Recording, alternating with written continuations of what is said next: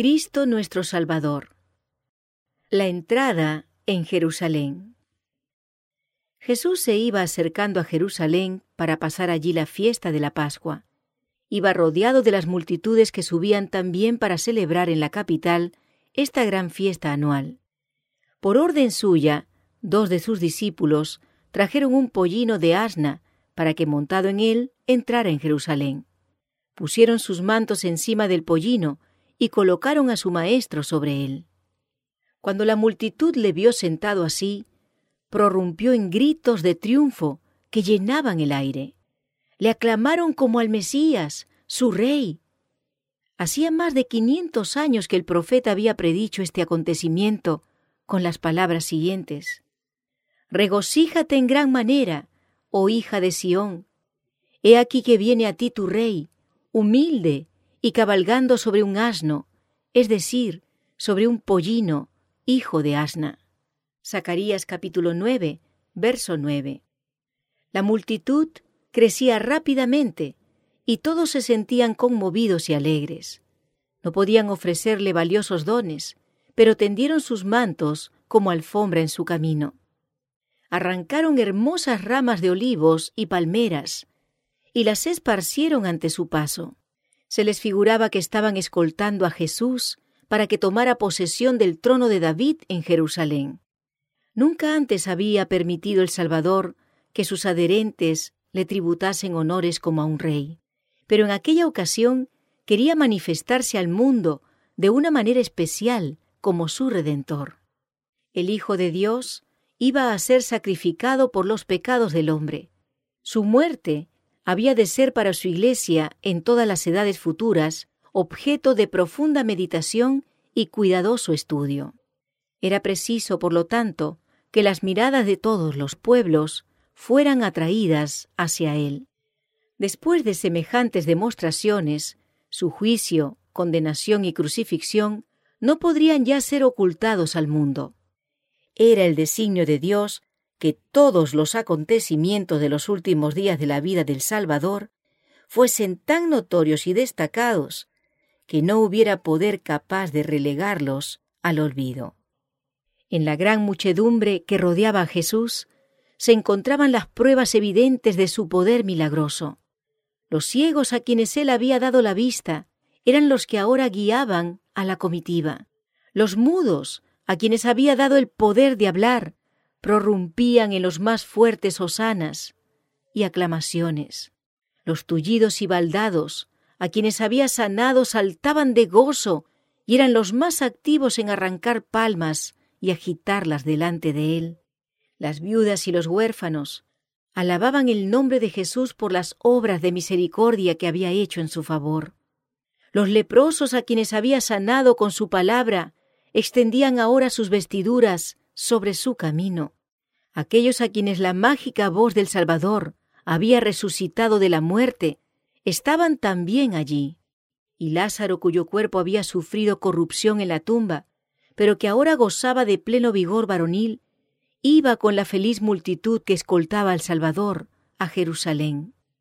Los nuevos grupos que se iban agregando a aquella muchedumbre participaban de la exaltación del momento, y unían sus voces a las demás en vivas de triunfo y alegría que resonaban por montes y valles. Osana al Hijo de David, bendito el que viene en el nombre del Señor, Osana en las alturas. Mateo capítulo 21, verso 9. Muchos fariseos presenciaron con desagrado esta escena. Sintieron que iban perdiendo el dominio sobre el pueblo. Haciendo uso de su autoridad, procuraron hacerlos callar, pero en vano. Sus reconvenciones y amenazas solo aumentaban el entusiasmo de la multitud. Viendo que no podían dominar al pueblo, se abrieron paso por entre la gente hasta donde estaba Jesús y le dijeron, Maestro, reprende a tus discípulos. Alegaban que tan ruidosas demostraciones estaban en oposición con las leyes y no serían permitidas por las autoridades. Jesús les contestó, Os digo que si éstos callasen, las piedras clamarían. Lucas capítulo 19, versos 39 y 40. Esta entrada triunfal estaba ordenada por Dios, había sido anunciada por los profetas, y ningún poder humano hubiera podido impedirla. La obra de Dios seguirá siempre adelante, a pesar de todo lo que haga el hombre para estorbarla o aniquilarla. Cuando la compañía llegó a la cumbre del monte, frente a Jerusalén, todo el esplendor de la ciudad se desplegó ante ella. La muchedumbre dejó de gritar, embelesada por la repentina visión de tanta belleza. Todas las miradas se fijaron en el Salvador, esperando ver en su rostro la misma admiración que todos sentían. Jesús se detuvo, una sombra de dolor se extendió sobre su semblante, y con asombro vio la gente que estallaba en amargo llanto. Los que rodeaban al Salvador no comprendían su pesar, pero él lloraba por aquella ciudad que estaba condenada a la destrucción. Había sido el constante objeto de su afán, y su corazón se llenó de angustia cuando comprendió que pronto iba a convertirse en desolación. Si su pueblo hubiera escuchado las enseñanzas de Cristo y le hubiera recibido como Salvador, Jerusalén hubiera subsistido para siempre.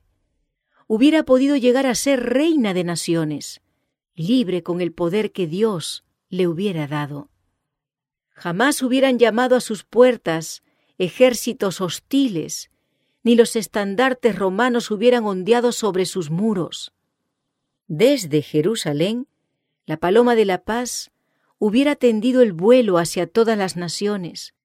Jerusalén hubiera sido la gloria y la corona de la tierra.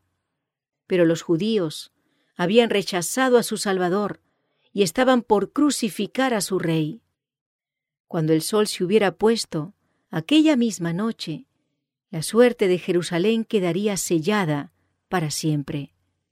Unos cuarenta años después, Jerusalén fue quemada y completamente destruida por el ejército romano.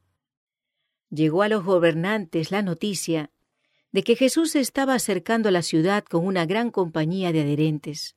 Salieron pues a su encuentro con la esperanza de poder disolver la muchedumbre. Con ademanes de gran autoridad preguntaron, ¿Quién es este? Mateo 21, verso 10. Sus discípulos, llenos del espíritu de inspiración, contestaron, Adán os dirá que es la simiente de la mujer que ha de herir la cabeza de la serpiente. Preguntad a Abraham, y os dirá que es Melquisedec, rey de Salem, rey de paz. Jacob os dirá, este es Shilo, de la tribu de Judá. Isaías os dirá, en Manuel, el admirable, el consejero, el Dios poderoso, el Padre sempiterno, el príncipe de paz. Jeremías os dirá, esta es la rama de David, el Señor nuestra justicia. Daniel os dirá, es el Mesías. Oseas os dirá, es Jehová de los ejércitos. Jehová es su memorial. Juan el Bautista os dirá, He aquí el Cordero de Dios que quita los pecados del mundo. Nosotros, sus discípulos, declaramos que este es Jesús, el Mesías, el príncipe de vida, el Redentor. Y aun el príncipe de las tinieblas le reconoce y dice, Yo sé quién eres, el Santo de Dios.